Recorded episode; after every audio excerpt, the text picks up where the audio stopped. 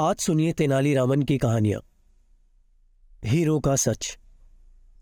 एक बार राजा कृष्णदेव राय दरबार में बैठे मंत्रियों के साथ विचार विमर्श कर रहे थे कि तभी एक व्यक्ति उनके सामने आकर कहने लगा, महाराज, मेरे साथ न्याय करें। मेरे साथ न्याय करें, महाराज। मेरे मालिक ने मुझे धोखा दिया है। इतना सुनते ही महाराज ने उससे पूछा, तुम कौन हो और तुम्हारे साथ क्या हुआ है? अन्नदाता मेरा नाम नामदेव है। कल मैं अपने मालिक के साथ किसी काम से गाँव में जा रहा था। गर्मी की वजह से चलते चलते हम थक गए और पास में स्थित एक मंदिर की छाया में बैठ गए। तभी मेरी नज़र एक लाल रंग की थैली पर पड़ी, जो कि मंदिर के एक कोने में पड़ी हुई थी। मालिक की आज्ञा लेकर मैंने वो थैली उठा ली। उसे खोलने पर पता चला कि उसके अंदर बेर के आकार के दो हीरे चमक रहे थे। हीरे मंदिर में पाए गए थे, इसलिए उन पर राज्य का अधिकार था। परंतु मेरे मालिक ने मुझसे ये बात किसी को भी बताने से मना किया और कहा कि हम दोनों इसमें से एक एक हीरा रख लेंगे। मैं अपने मालिक की गुलामी से परेशान था, इसलिए मैं अपना काम करना चाहता था, जिसके कारण मेरे मन में लालच आ गया। हवेली आते ही मालिक ने हीरे देने से साफ़ इनकार कर दिया। यही कारण है कि मुझे इंसाफ चाहिए। इंसाफ करें महाराज। महाराज ने तुरंत कोतवाल को भेजकर नामदेव के मालिक को महल में पेश होने का आदेश दिया। नामदेव के मालिक को जल्द ही राजा के सामने लाया गया। राजा ने उससे हीरों के बारे में पूछा तो वो बोला, महाराज, ये बात सच है कि मंदिर में हीरे मिले थे, लेकिन मैंने वो हीरे नामदेव को देकर उन्हें राजकोष में जमा करने को कहा था। जब वह वापस लौटा तो मैंने उससे राजकोष की रसीद मांगी तो वह आनाकानी करने लगा। मैंने जब इसे धमकाया तो ये आपके पास आकर मनगणन कहानी सुनाने लगा। अच्छा तो ये बात है महाराज ने कुछ सोचते हुए कहा, क्या तुम्हारे पास इस बात का कोई सबूत है कि तुम सच बोल रहे हो? अन्नदाता, अगर आपको मेरी बात पर यकीन नहीं हो तो आप मेरे दूसरे नौकरों से पूछ सकते हैं। वो उसी वक्त वहीं थे। उसके बाद तीनों नौकरों को राजा के सामने लाया गया। तीनों ने नामदेव के खिलाफ गवाही दी। महाराज तीनों नौकरों और मालिक को वहीं बिठाकर अपने विश्राम कक्ष में चले गए। और सेनापति तेनालीराम और महामंत्री को भी इस विषय में बात करने के लिए वहाँ बुलाया गया।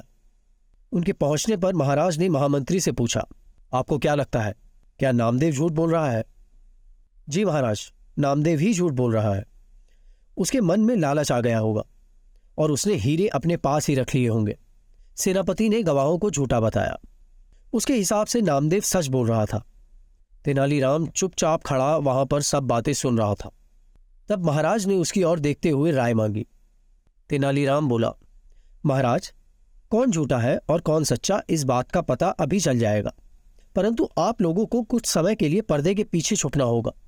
महाराज इस बात से सहमत हो गए, क्योंकि वो जल्दी से जल्दी ही इस मामले को सुलझाना चाहते थे, इसलिए पर्दे के पीछे जाकर छुप गए। महामंत्री और सेनापति मुँह सिकोड़ते हुए पर्दे के पीछे चले गए। अब विश्राम कक्ष में केवल तेनालीराम ही दिखाई दे रहा था। अब उसने सेवक से कहकर पहले गवाह को बुलाया। गवाह के आने पर तेनालीराम ने उससे पूछा, क्या तुम्हारे मालिक ने तुम्हारे सामने नामदेव को हीरे दिए थे? जी हाँ। फिर तो तुम्हें हीरे के रंग और आकार के बारे में भी पता होगा। तेनालीराम ने एक कागज़ और कलम गवाह के सामने रखते हुए उससे कहा, लो, मुझे इस पर हीरे का चित्र बनाकर दिखाओ। इतना सुनते ही उसकी सिट्टी पिट्टी गुल हो गई और वो बोला मैंने हीरे नहीं देखे, क्योंकि वो लाल रंग की थैली में थे। अच्छा अब चुपचाप वहाँ जाकर खड़े हो जाओ तेनालीराम ने उससे कहा। अब दूसरे गवाह को बुलाकर उससे भी यही प्रश्न पूछा गया। उसने हीरों के रंग के बारे में बताकर कागज़ पर दो गोल गोल आकृतियाँ बना दी और अपनी बात साबित की। फिर उसे भी पहले गवाह के पास खड़ा कर दिया गया और तीसरे गवाह को बुलाया गया। तीसरे गवाह ने बताया कि हीरे तो भोजपत्र की थैली में थे, इस वजह से वह उन्हें देख नहीं पाया। इतना सुनते ही महाराज पर्दे के पीछे से सामने आ गए। महाराज को देखते ही तीनों घबरा गए और समझ गए कि अब सच बोलने में ही उनकी भलाई है। तीनों महाराज के पैरों को पकड़कर माफ़ी मांगने लगे और बोले, हमें झूठ बोलने के लिए मालिक ने धमकाया था और नौकरी से निकालने की धमकी दी थी। इसलिए हमें झूठ बोलना पड़ा महाराज। महाराज ने तुरंत मालिक के घर की तलाशी के आदेश दिए। तलाशी लेने पर दोनों हीरे बरामद कर लिए गए।